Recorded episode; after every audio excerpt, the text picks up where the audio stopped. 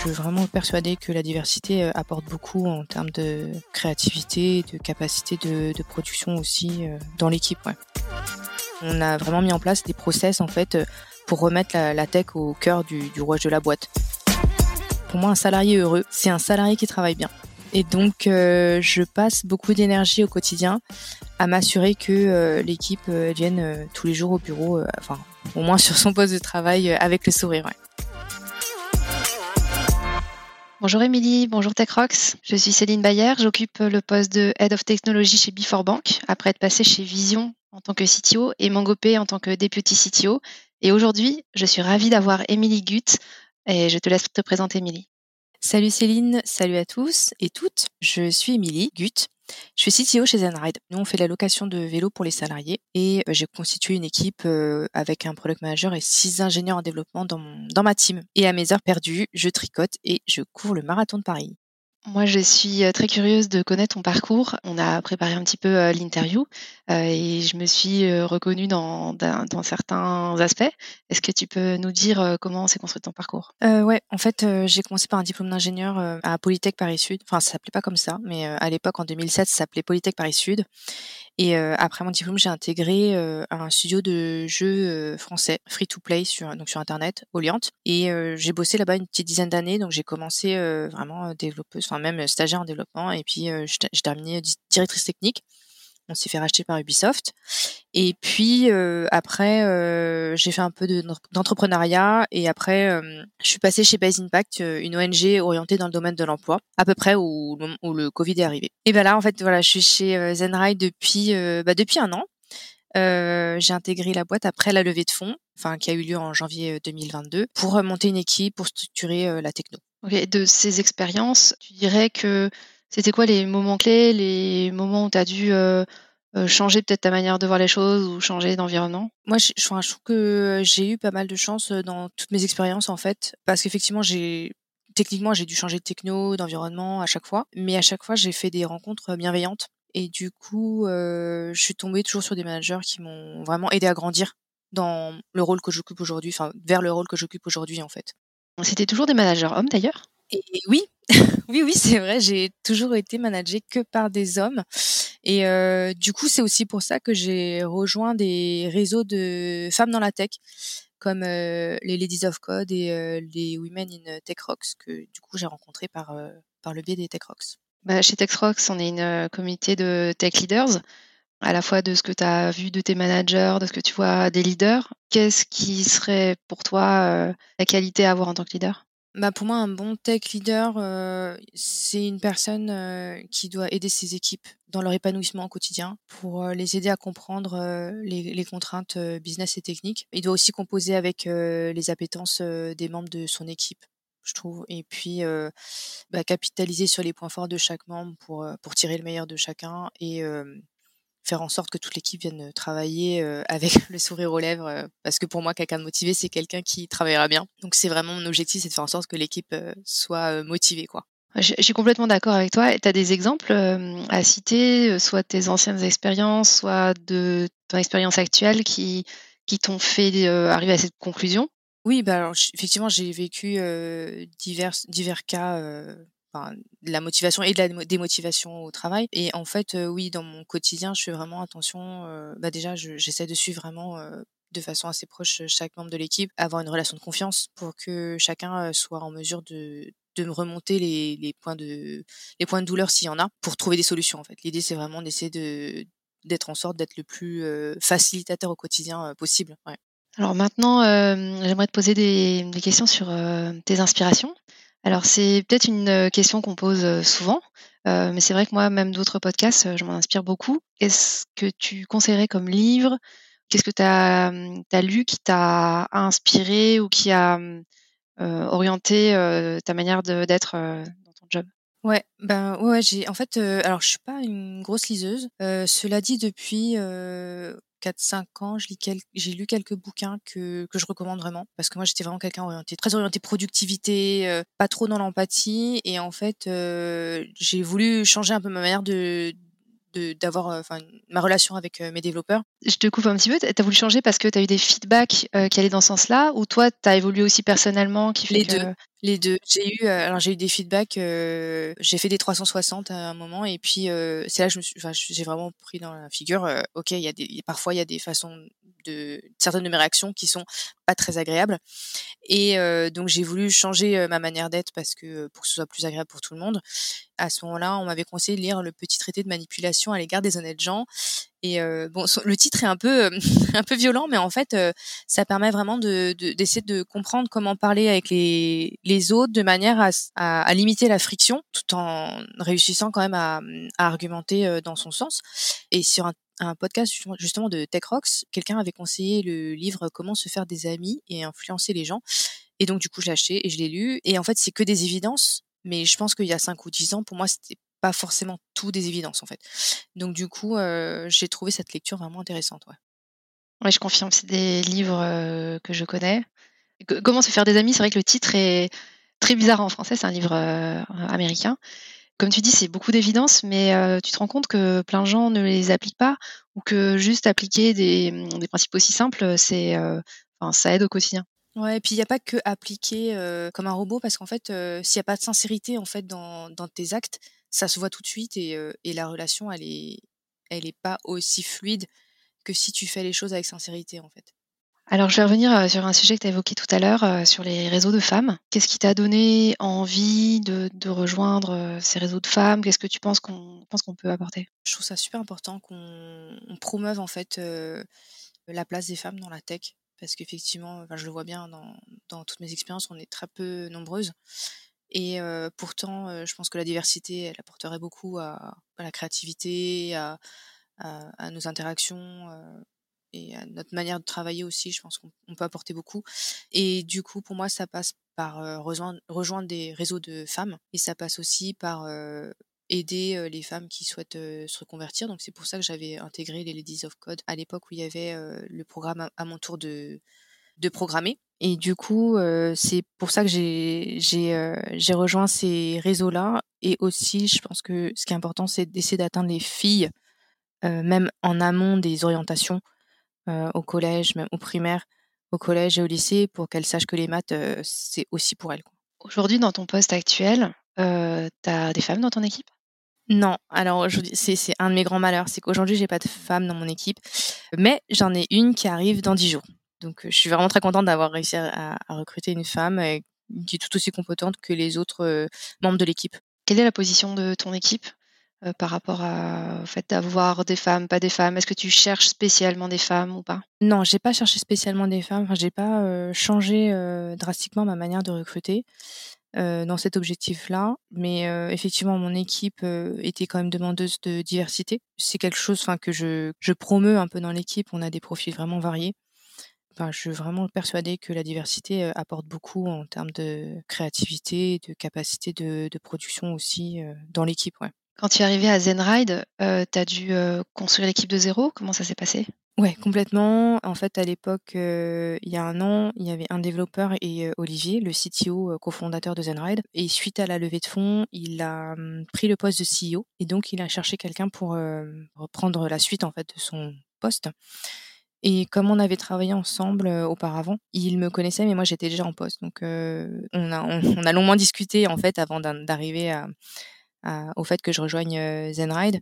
Mais effectivement, du coup, il y avait presque personne, il n'y avait pas d'équipe, il n'y avait pas de culture tech. Et là, il y a eu un gros travail de culture chez Zenride, je veux dire, en plus de monter une équipe technique.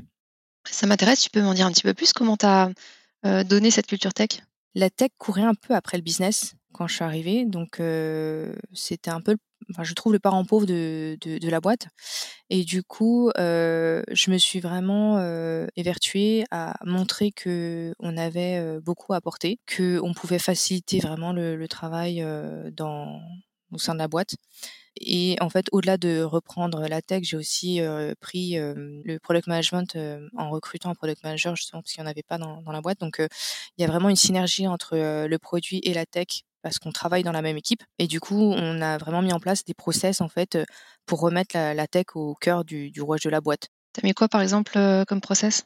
Rien que d'avoir des releases toutes les 2 semaines avec une visibilité sur qu'est-ce qui sort, de la communication aussi, le recueil de besoins, des process, enfin, juste mettre en place des process pour de développement pour atteindre en fait la release et pour que les utilisateurs finaux voient les fonctionnalités demandées arriver sur la plateforme en fait. C'est vrai que pour nous, ça paraît tellement évident, mais je pense que pour les personnes qui écouteraient ce podcast, écouteraient cet épisode, on peut donner quelques petites clés sur les bases à avoir, peut-être si on commence dans un poste de CTO. Et c'est super intéressant ce que tu racontes. Ouais, et puis en fait, c'est vrai que comme il y avait tout à faire, c'était assez difficile de savoir par où commencer en fait. Donc là, je pense que les recrutements que j'ai faits m'ont beaucoup aidée parce que je suis tombée sur des personnes qui avaient aussi cette expérience-là dans la mise en place de process, de méthodes de travail. Donc ça a beaucoup aidé en fait à se structurer. Ouais. Comment tu vérifies que les process fonctionnent ? Tu as des métriques que tu regardes ? Alors aujourd'hui, on n'a pas de tableau de bord effectivement de métriques, mais là on est dans la phase où on a mis en place les process et là on va commencer à mettre des métriques de suivi de bugs, de suivi de régression, ce genre de choses pour évaluer en fait la manière dont on progresse au fil du temps. Ouais. Tu disais qu'au début de ta carrière, tu étais beaucoup dans la productivité. C'était des choses que tu mettais déjà en place dans tes précédents postes, j'imagine ? En fait, typiquement, chez Oliant, on avait des forts enjeux de charge, en fait, puisqu'on avait des millions de joueurs simultanés. Et là, il y avait beaucoup de métriques. Il y avait une page ne devait pas s'afficher en plus de 200 millisecondes, le nombre de requêtes sur chacune des pages. Il y avait des métriques assez fortes et même un suivi de bugs très, très fort, puisqu'en fait, les joueurs sont des utilisateurs très, très exigeants. Et du coup, on avait cet impératif, en fait, de qualité de code, perfection de code, je ne sais pas comment l'appeler, mais on avait un gros enjeu là. Ouais. Tu peux nous parler un peu des chiffres de Zenride ? Oui, alors Zenride, aujourd'hui, c'est 35 salariés avec 3 cofondateurs. L'entreprise a été créée en 2018, les premiers vélos ont été mis en circulation en 2019. Il y a eu le Covid, l'essor du vélo, donc ça a bien aidé en fait. Ça a été compliqué parce que du coup, ça nous a obligés à structurer un peu et dématérialiser tout. Mais du coup, c'est un mal pour un bien. Et donc, du coup, aujourd'hui, on a à peu près 35. On a levé 8 millions d'euros en janvier 2022. En 2022, on a signé pour 5 millions d'euros de contrats sur 300 clients. Et puis, on a un réseau de 700 magasins partenaires parce que, en fait, notre modèle économique, en fait, repose sur le fait que on fait des partenariats avec des magasins de vélo de manière à ce que le salarié, où qu'il soit en France, il puisse être conseillé par un expert en fait en vélo. Sur les 35 salariés que vous avez, combien sont dédiés à la tech ? Je ne sais pas si tu mélanges le produit avec la tech. Non, en fait, si on est, le produit est dans mon équipe. On est 6 développeurs et un product manager. Et du coup, j'ai une développeuse et un développeur qui arrivent dans 10 jours. Et on va recruter aussi très certainement un product owner parce que là, on a besoin de renforts au produit en fait. Comment ça se passe quand tu recrutes ? Tu as peut-être des outils ? Oui, alors nous on passe par Welcome to the Jungle et Talentio et on s'est pas mal fait aider en termes de sourcing externe, on est passé par un cabinet. On a de la chance dans le sens où le sujet est assez tendance, le vélo c'est quand même, ça interpelle pas mal comme sujet donc c'est très motivant en fait. Et ouais, au niveau du recrutement, moi je regarde les compétences en discutant avec la personne, en partageant du code. Donc je demande généralement à ce que la personne me partage du code, je pose des questions, elle fait comme si elle m'onboardait sur le projet en fait. Et moi je fais la même chose de mon côté avec le code de Zenride. Et l'idée c'est vraiment qu'il n'y ait pas de surprise ni pour l'un ni pour l'autre en fait. Et je trouve ça intéressant de voir comment les candidats et les candidates sont capables de vulgariser, d'expliquer, d'onboarder les personnes parce que la communication c'est quand même un point super important. Et je regarde beaucoup, beaucoup le fit, donc la manière dont la personne s'exprime, ce qu'elle exprime par sa façon d'être et de parler. Et je réfléchis beaucoup à l'intégration dans l'équipe, parce que pour moi, c'est important en fait, que tous les membres de l'équipe s'entendent bien et qu'ils soient capables de tous se parler, de poser des questions sans se sentir gênés, ou quel que soit leur niveau en fait, de seniorité. Concernant l'aspect télétravail, comment ça fonctionne chez Zenride ? Oui, alors on est dans une politique où on peut être en remote Si on habite en province, c'est possible. Mais il y a un impératif de venir à Paris, au bureau à Paris, 2 jours toutes les 2 semaines. Donc en fait, une fois sur ces 2 fois, il y a toute la boîte qui monte et on fait des ateliers d'équipe, on présente l'encours des chiffres ou un métier présente ses projets, ce qu'il fait, enfin ce genre de choses-là. Vraiment un échange inter-équipe. Et la deuxième fois, c'est plus un focus par métier où là, nous on appelle ça les Tech Days, les sales appellent ça des Sales Days, et ils font des ateliers en équipe pour partager, je pense, leurs expériences. Et nous, c'est partager des sujets où on veut faire un focus, en fait. En fait, le remote, alors nous on a la chance parce que on travaille beaucoup en visio du coup, et du coup, ça gêne pas en fait d'être en remote parce qu'on se voit vraiment tous les jours en vis-à-vis vraiment quoi. Vous allumez tous la caméra ? Ouais, c'est un impératif. La caméra est toujours allumée. Parce que en fait, avec la caméra, pour moi, je trouve que ça te permet de voir beaucoup plus de choses que juste d'entendre la voix de la personne. Tu vois si elle est fatiguée, si elle est agacée par un truc qui a été dit. Et pour moi, c'est super important pour maintenir un bon niveau de communication. Alors là, j'aimerais te poser une question de qu'est-ce que... En fait, plutôt une histoire qui t'est arrivée dans ta carrière et qui pourrait... servir de, je sais pas, d'inspiration pour d'autres. Qu'est-ce qui n'a pas fonctionné ? Qu'est-ce que tu as retenu comme leçon ? Si je regarde en arrière, en fait, ma carrière, elle a vachement évolué. Et je trouve que chez Oliant, donc dans le studio de jeux vidéo où j'ai commencé ma carrière, j'ai fait beaucoup d'erreurs de management. Je me suis retrouvée très rapidement manager sans avoir forcément les connaissances ou d'avoir une formation vraiment pour manager des personnes. Et du coup, avec le recul, je trouve que j'étais dans une approche très productiviste et que j'oubliais vraiment le côté humain dans la gestion d'équipe. Et en fait, au fur et à mesure de ma carrière, j'ai voulu changer ça parce que je trouve qu'on travaille avec des hommes et des femmes et ça fait partie du quotidien. Et je pense que ce qui m'a poussée à être comme ça, c'est le fait d'être jeune, que d'être une femme. Donc, je voulais m'imposer et faire valoir un peu mon autorité, enfin mon... Et puis du coup, j'ai vraiment voulu changer ma façon de faire. Donc ça s'est fait progressivement en fait jusque-là chez Zenride où je suis assez satisfaite de la manière dont ça se passe avec mon équipe. En tout cas, je vais dans la direction où je voulais aller.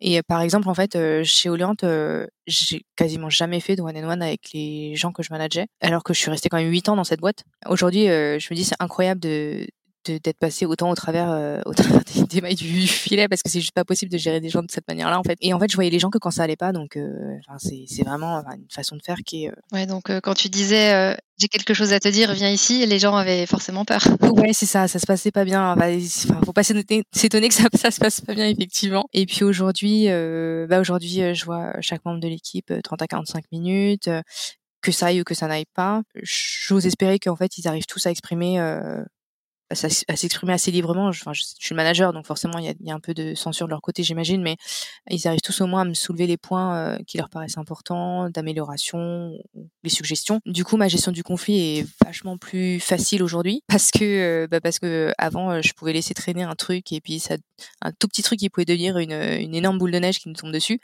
Maintenant, dès qu'il y a même le moindre malaise, en fait, je vais voir la personne, j'en discute. Et le truc s'évapore aussi vite qu'il est arrivé, en fait. Et c'est vachement plus agréable pour tout le monde. Ouais, je te rejoins là-dessus.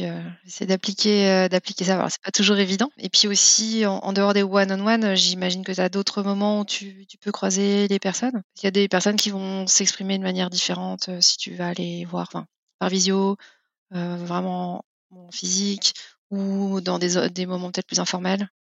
Ouais, en fait, du coup, comme on vient 2 jours toutes les 2 semaines, on a aussi des moments un peu plus informels.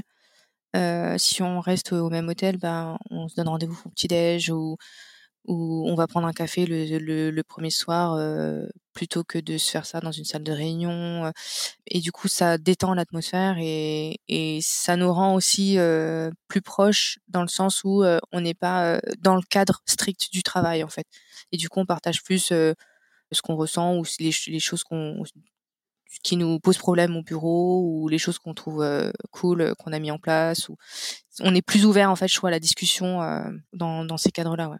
Donc, on parlait de télétravail, de quasi full remote. Toi, tu es quasi tout le temps à distance. C'est quoi ton fonctionnement au quotidien et même par rapport à ta vie perso, ça t'a beaucoup aidé, j'imagine. Ouais, alors oui, moi j'ai mon mari, donc on a fait la même école d'ingénieur, et en fait, il y a quelques années, il s'est complètement reconverti dans le maraîchage. C'est aussi pour ça que maintenant on habite en Auvergne, et donc effectivement, je suis en quasi full remote. Paradoxalement, oui, je sais pas si c'est un paradoxe, mais en fait, pour nous, la répartition des tâches, en fait, ça n'a jamais été vraiment un sujet. Il s'occupe vraiment beaucoup des enfants. Et du coup, en fait, moi, je trouve que ma situation est hyper confortable parce que il prend vraiment sa place de père. Et sur plein d'aspects, il n'y a pas une tâche qui est dédiée à l'autre ou ce genre de choses. C'est vraiment un vrai échange. L'un ou l'autre peut faire chacune des tâches, en fait. Et donc, effectivement, pour gérer, donc là, j'ai une belle fille de 16 ans et on a eu une fille qui aujourd'hui a 10 ans.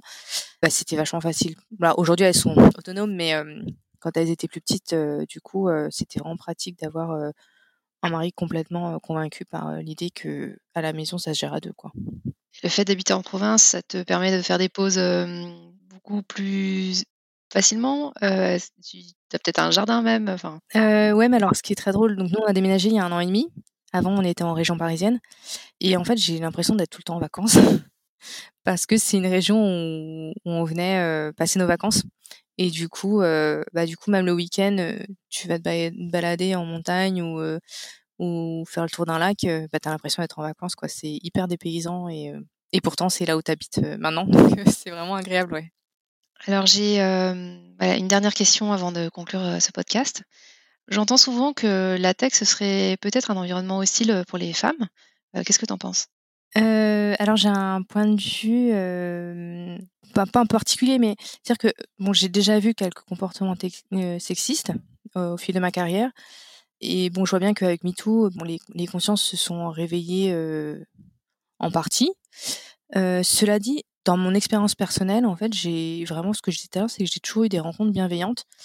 Et du coup, j'ai pas ressenti moi-même, ou alors peut-être que j'ai occulté, je sais pas, mais j'ai pas vraiment ressenti que la tech était un environnement hostile. Et quand je vois mon équipe aujourd'hui, je les ressens pas du tout comme ça, en fait, dans l'équipe. Et du coup, mais ça ne veut pas dire que je n'écoute pas et je ne vois pas les témoignages de femmes dans les communautés que je fréquente, parce que oui, il y a des comportements qui sont inadmissibles. Après, je sais pas si c'est propre à la tech, en fait, mais je pense que c'est aussi une question de culture où il y a besoin de se poser des questions sur le rapport entre les hommes et les femmes chez certaines personnes, quoi.